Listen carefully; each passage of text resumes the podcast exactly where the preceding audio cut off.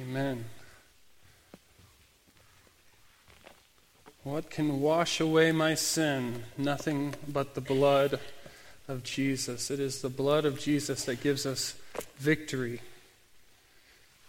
We're going to be talking a little bit about that today. So I want us all to stand in honor of God's word. We're going to be in Mark chapter 14. We're going to read from 53 to 65. Hear the word of the Lord. And they led Jesus to the high priest. And all the chief priests and the elders and the scribes came together. And Peter had followed at a distance, right into the courtyard of the high priest. And he was sitting with the guards and warming himself at the fire. Now the chief priests and the whole council were seeking testimony against Jesus to put him to death, but they found none. For many bore false witness against him, but their testimony did not agree. And some stood up and bore false witness against him, saying, We heard him say, I will destroy this temple that is made with human hands, and in three days I will build another not made with hands.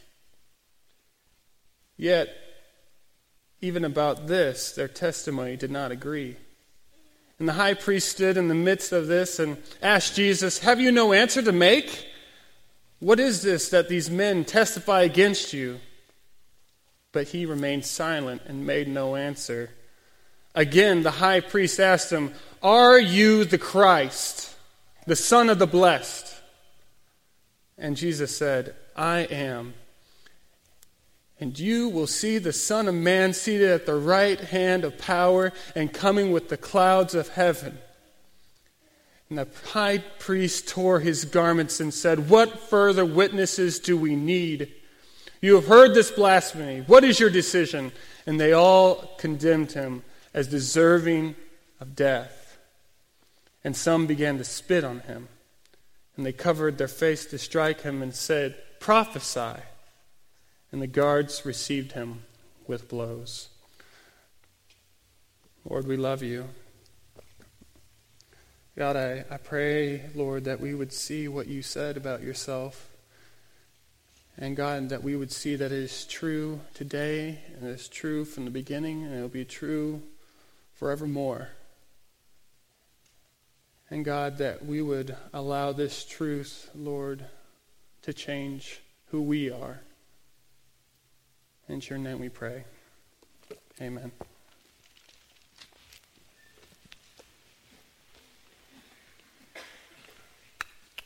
Uh, one thing that you should uh, you should know about me is that I, I I love movies, and I love to watch movies at home, and I love to watch movies in the theaters, and I like to talk about movies. And if I really like a movie, I'll buy it and I'll watch that movie over and over and over again.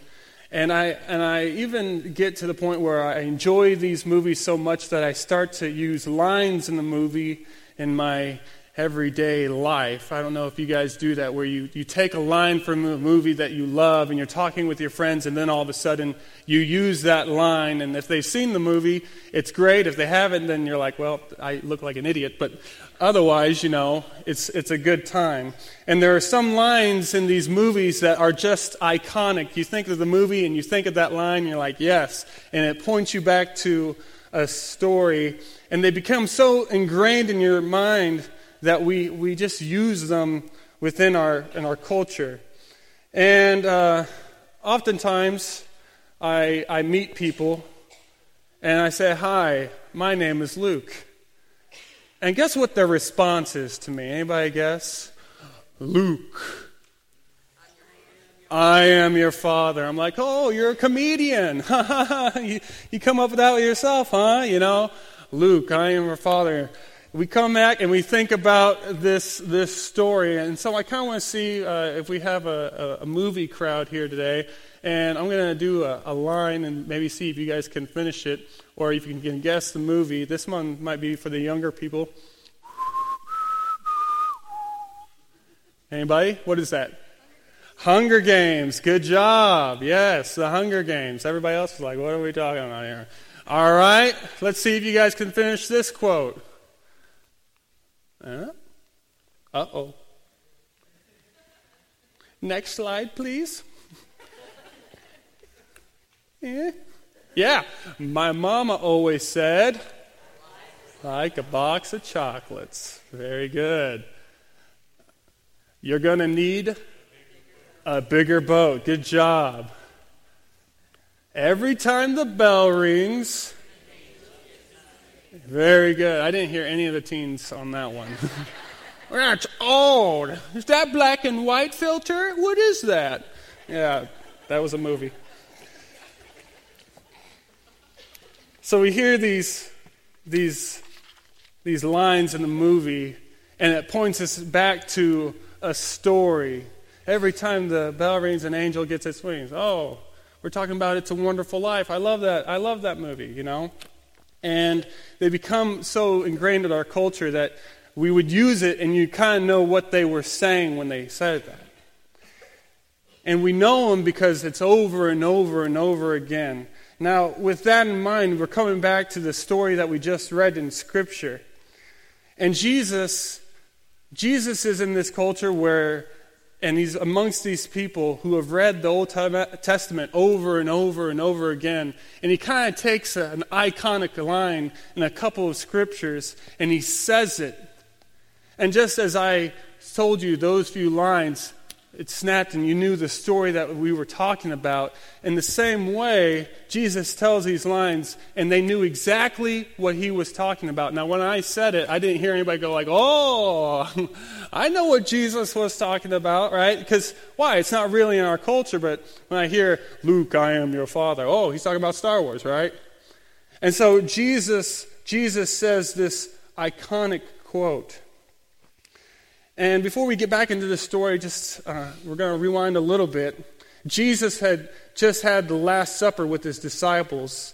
He had been in the Garden of Gethsemane and was praying to God that his will would be done, understanding that that would cost his life. His disciple Judas had just betrayed him and turned him into the servants of the high priest. And all of his disciples have fled, except for Peter, but even Peter is standing in a distance. He doesn't want to be too close to Jesus, doesn't want to be seen with him. And right after this, he denies him three times. So it tells us that the high priest and the chief priests and the elders and the scribes were all there. This is the religious elite. This is the top dogs, and they've all come together. And they are there for the sole purpose of coming up with enough evidence to crucify Jesus to get him killed. Now, they don't have the actual authority to give Jesus the death penalty. They are under the rule of Rome, so they couldn't come up with it and kill him themselves. They had to come up with evidence, bring it before Pilate, and then Pilate would have to make the decision if he was actually worthy of death. And so they're coming and they're trying to collect evidence on him. Can you imagine how hard it would be to collect evidence against Jesus? The perfect man, right? Like they're trying to say all these bad things about him. Remember that time when he healed the person? Oh, well, remember that time we raised somebody from the dead? Uh, oh. oh. They're trying to come up with evidence against the perfect guy. And Mark makes it so, so, so clear that they ain't got nothing on Jesus. We'll read this again from verse 55. Now, the chief priests and the whole council were seeking testimony against Jesus to put him to death. Mark says, but they found none. For many bore false witness against him, but their testimonies did not agree. Even the false testimony, they couldn't get together with a good story. Even what they were saying against each other didn't make sense. And some stood up and bore false witness against him, saying, We heard him say, I will destroy this temple that is made with human hands. Did Jesus say something about the temple being destroyed? Yes. But Jesus didn't say, I'm going to destroy the temple. He didn't say that. It was going to be an act of judgment. It was an act of God. He didn't say, I'm going to destroy this temple. Jesus never said that. And in three days I will build another, not made with hands. Jesus didn't say that either, but they are speaking truth in a way they don't even understand. And the high priest stood up in the midst and asked, Have you no answer to make? And what are these men testifying against you? And what does Jesus do? He just keeps quiet.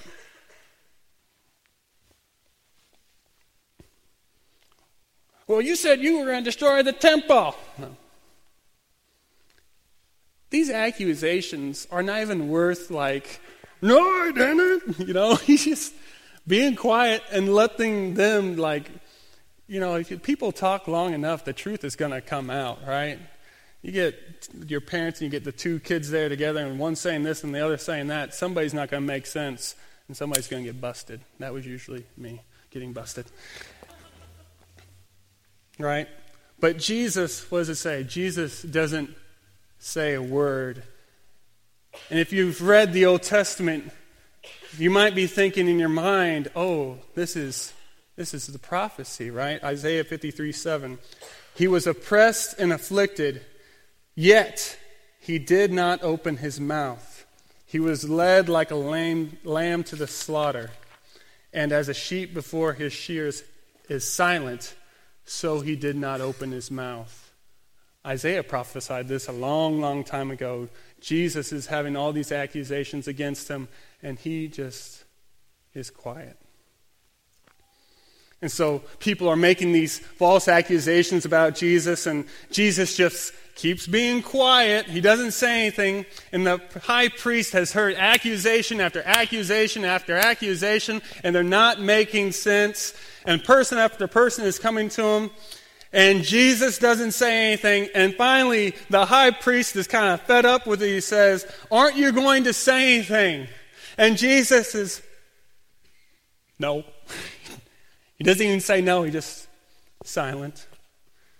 And so this finally gets to the priest, and he finally just flat out asks him, Are you the Christ, the Son of the Blessed?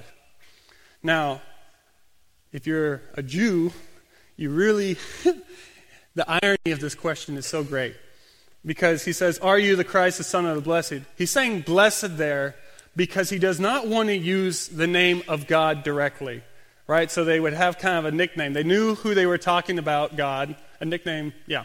So they knew who they were talking about, God, but they had so much reverence for God that they would not say God. So they would say, Son of the Blessed, knowing that they were talking about God. Are you the Christ, the Son of the Blessed? Now, he has so much, like, love for the law and so much zeal for that that he would not say God, but yet he is willing to crucify an innocent man. And this is why Jesus in Matthew says that they were willing to strain a gnat and yet swallow a camel, right? They, they won't say God, but they will crucify the Son of God.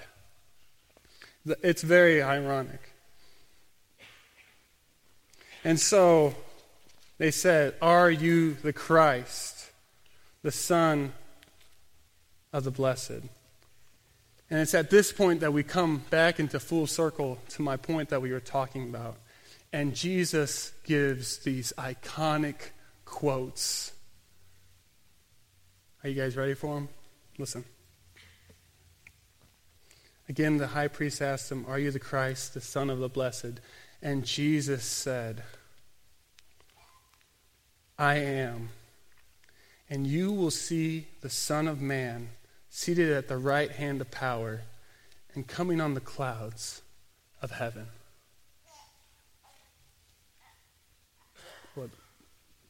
Nobody was like, ah! you, you guys didn't get very excited about that. Let me read again. All right. Are you the Christ, the Son of the Blessed? And Jesus said, I am. And you will see the Son of Man seated at the right hand of power and coming on the clouds of heaven. Well, hey, okay, there's some people who know, you know, the rest of you. Oof. You guys got to get excited. Whoa, this is this is something. Anybody confused of what he's talking about? I didn't know for a long time.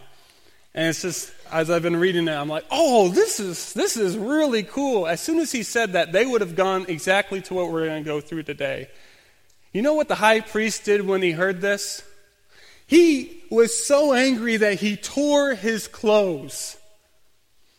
Ah, like, what did he just say that would cause this type of reaction? And how far have we missed it that when I read it, we're just. so we're going to go over that today. Again, Jesus said, You will see the Son of Man seated at the right hand and coming on the clouds of heaven. So I want to break this down. And the first one that I want to go over is you will see the Son of Man seated at the right hand of power. Now, if you would go to your Bible, if you want to, to Psalm 110, uh, chapter 110, verse 1, you will see where this iconic saying come from seated at the right hand. So, uh, I think, yes. So here it is. The Lord says to my Lord, Sit at my right hand until I make your enemies a footstool for your feet. So when we read this at the beginning of Psalm 110, you're going to see that this was written by who? That this was written by King David. And King David is a man after God's own heart. We know that for the Jewish people, when they thought of the good old days, when they thought of the greatest king that they had ever had in their history, they thought of King David. King David is the very top king. And David writes this psalm, and it tells us earlier from the scripture that I read in Mark that Jesus said it was uh, delivered by the Holy Spirit. So the Holy Spirit spoke to David, and David wrote this psalm, and it says, The Lord says to my Lord. So the Lord God says to my Lord, King David's Lord, the Lord says to my King David's Lord, the one that I serve, sit at my right hand. And so you have the top king, and he's under this guy who he calls Lord, who's under this guy who's God Himself, and this God is saying to the Lord, Sit at my right hand. And King David's there listening in on this conversation. The Lord said to my Lord, You sit at my right hand. He's not saying, David, you come sit at my right hand. He's saying, My Lord, you come sit at my right hand. Everybody get it? All right. Hey, that's good. What is this saying? We know that the Messiah was to come out of the line of David. But this king was not just to come by an ordinary king. This Lord that David's talking about here is not just some ordinary king. You would have to be more than a man to sit at the right hand of God. Right? This is somebody different. And he says to my Lord, sit at my right hand. So we know it's supposed to come, the Messiah is supposed to come out of the lineage of David, but how is it going to be that a man is going to sit at the right hand of God? What is this actually going to look like? It's going to be, have to be somebody different. It can't just simply be another king. And so we come back to this story when the high priest asked Jesus, Are you the Christ? Or Christ meaning the Messiah. Jesus not only says, Yes, I'm the Messiah, not just saying king, but he goes further and says, And you will see me seated at the right hand of God. Hold up. Did Jesus just say that? That Jesus was pointing back and he's saying that he's the Lord of King David, and this is the Lord that's going to sit at the right hand of God? Yes. That's what Jesus said. that's funny. That's what Jesus said. That he is the one who's not just some ordinary king. He's not just some ordinary person that comes from this line of David, although he did that, do that. He came from the line of David, but he was more than just a man. He is the God man. And he alone was able to sit at the right hand of God. So now when you read that, you might be a little more excited next time we hear it, okay? You're like, oh, hey, yeah, okay. Now I get where we're going, all right? So, Jesus is saying, yeah, I'm not only the Messiah, the King, but I'm the King of Kings. Well, it looks like there's some of you that are smiling like, oh, this is great. and then there's other of you like, I don't care. Well, let's keep going and maybe this will excite you some more. All right, so we're continuing with the response of Jesus. Are you the Son of God? Or the, are you the Christ, the Son of the Blessed? Okay, and Jesus responds this time. We're going to focus on this. I am. And you will see the Son of Man seated at the right hand of power. Okay, so the Lord's under my Lord, seated at the right hand. So he's talking about that. The Son of Man seated at the right hand of power and coming with the clouds of heaven. What, what does that mean? What is Jesus saying there? And in this response, Jesus says this You will see the Son of Man. Did you know? I did not know this for the longest time. That the Son of Man, when Jesus talks about himself, he uses the Son of Man over and over again. People call Jesus the Messiah. Jesus never says that about himself. Some people might say, Are you the Messiah? And he'll kind of be like, Yeah, but not the way that you think.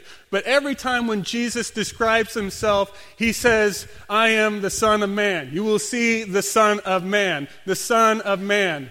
You see the Son of Man, that title, 81 times in the Gospels. Matthew, Mark, Luke, and John. You're going to see that every time that Jesus is describing himself, the Son of Man. And do we even know what that means? I didn't. And so it must be pretty important if Jesus keeps using this title for himself over and over and over again. 81 times he uses this title for himself. So I think we should kind of know where, like, what is Jesus talking about? The Son of Man coming with the clouds of heaven. What? What is he saying? And so, to answer that question, we have to go back to the Old Testament, to the book of Daniel, chapter 7. And y'all, you're just going to have to hold on tight because this chapter is weird, okay? It is a weird chapter. So in this in this chapter, we have the, the, the, main character, Daniel, and he is in the city of Babylon. He was once in Israel. Babylon comes and takes him from his home. He is now in exile, and he's been living for the Lord, and now the Lord gives him this dream. He is an Israelite in a land that's not his own in Babylon. He is in exile, and he has this dream.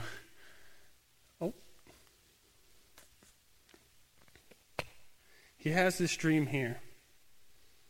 He has this dream where he's in the midst and these and these four four beasts come out of nowhere. And one is, is, is like, you know how dreams are. One, he's trying to describe it, but when you try to describe a dream and you're trying to describe the images, sometimes it's hard to do, so you just kind of go with what you got. And so Daniel says one, one came out and it was like a lion, but but it had wings of an eagle and it had a mind of a man. And then this other one came out and it was, it was a bear and he, he was more ferocious than the other one. He had ribs in his mouth and he was, it was told, devour all this flesh. And then you had this other one, and it was like a leopard, but this, this leopard, it was different because it had four heads and it had eagle's wings. And, and then there was this, this other monster, this other beast, and it was, it was more ferocious than anything. And Daniel doesn't even give it a description from any other animal. He just says it's, it's terrible. And it was worse than all the other beasts. And this beast devours, and what it didn't devour, it would just trample on. This thing is a bad mamma jamma, okay? And it's coming in,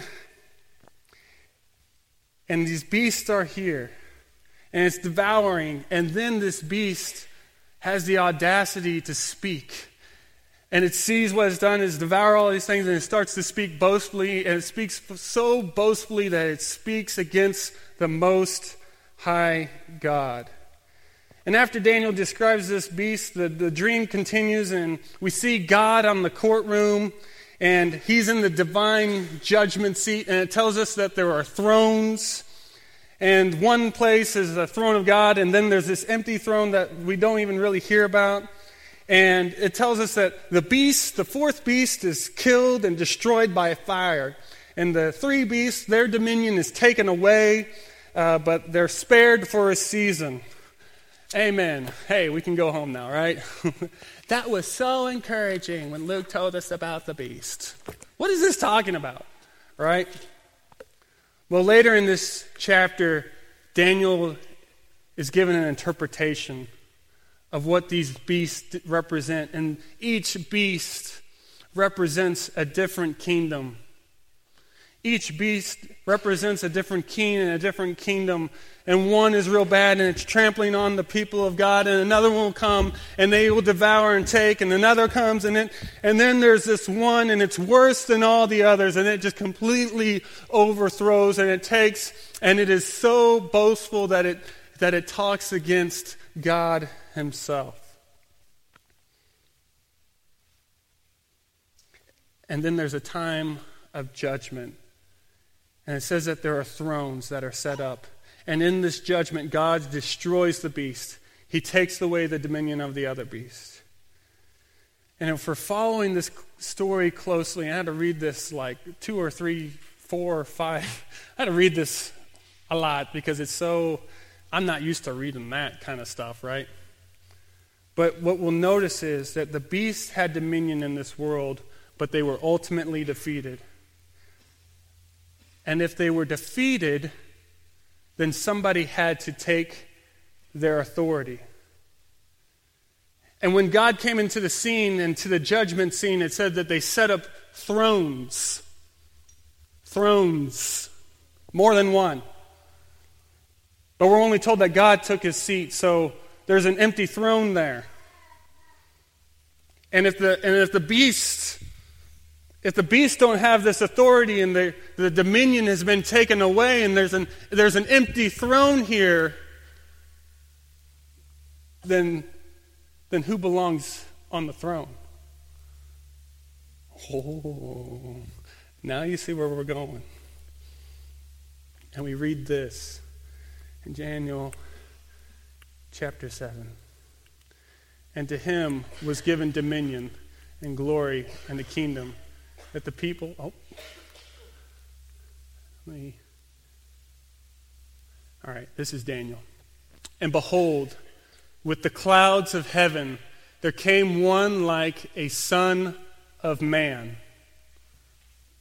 And he came to the Ancients of Days and was presented before him. And to him was given dominion and glory and a kingdom that all peoples, nations, and languages should serve him or worship him. His dominion is an everlasting dominion which shall not pass away, and his kingdom was one that will not be destroyed. There are these beasts in the world, and they are running rampant and they're trampling over every good thing, and it is larger beast, and he does worse than all the others. And he's so bad that he speaks against the Lord Almighty, and God says, Let's set up the thrones. Boom, boom, empty one here. He says to the beast, You're destroyed, destroys the worst beast. He gives the dominion away, takes it away from the other three beasts. And now what does he do? One like the Son of Man is presented to him, and he says, Come, sit at my throne.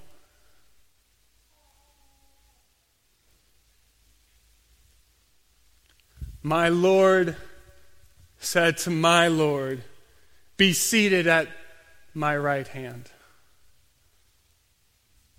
When Jesus speaks about these things, that's what he's talking about. When the high priest asked Jesus if he was the Christ, the Son of, of the blessed, Jesus gives them the answer that blew him out of the water. Jesus, in effect, says, Yes, I'm the Messiah. I am the Son of God. In fact, I am the one who is going to be seated at the right hand of God. When all the dominions and the powers are taken away from the beast and the beast is destroyed, I'm the one who's going to be seated at the right hand of God. Rage. he gets angry. Do we see now why the priest tore his clothes? Because Jesus' claim is so huge. He is not just claiming he's another king, he is claiming divinity. And do we now understand why this phrase should cause us to be in awe? Because it's true. This is the Jesus that we serve. But how? How did this take place?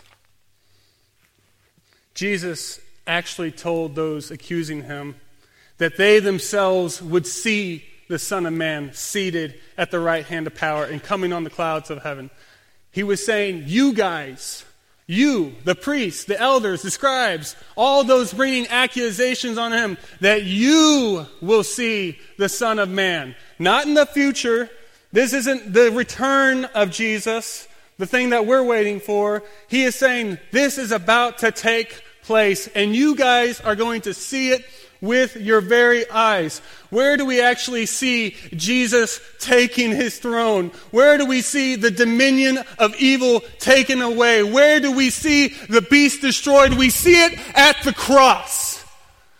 When Jesus himself is nailed there for your sin and my sin, and the dominions and the powers of these things are trampling over us, Jesus says, No, not today. They are done, and I am on the throne, and I am dead, and here I am taking on this evil, and it is no more. This is what Jesus does. His throne is the cross. The dominions, the evil, the powers are taken away and they're dethroned at the cross. The judgment of our sin and the sin of this world is taken away there at the cross. That's where Jesus, God poured out his judgment, and it was on Jesus. At the cross, we see the great reversal. At the cross, it looks like the guilty had destroyed the innocent, but Jesus on the cross was able to make the guilty innocent.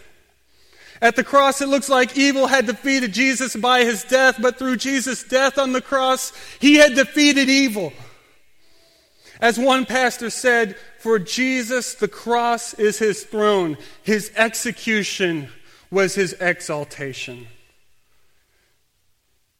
And the Apostle Paul says it like this God made you alive in Christ. He forgave us all our sins, having canceled the charge of our legal indebtedness, which stood against us and condemned us. He has taken it away, nailing it to the cross. Listen to this.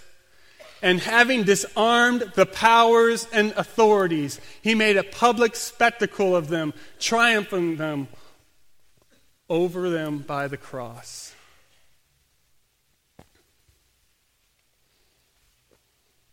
And I was thinking, how, how do I end this sermon? And I was going to ask, how does this, how does this truth apply to my life? Was the question I was going to ask. Well, how does this, how does this truth apply to my life? What a me focused question. What I have talked about today is the truth. And we ask these questions like, well, how does the truth apply to my life? Like, truth will conform to your life. No, truth doesn't conform to your life. Your life should conform to the truth. What truth have we learned? We learn that Jesus is seated at the right hand of God, that he is the King of kings, that Jesus is the Son of Man, that Daniel had prophesied about so long ago. That God had defeated the evil powers, made a spectacle of them when through Jesus' death on the cross. But Jesus' death was not the last word. Spoiler alert, two weeks from now, you're going to learn that he rose from the dead.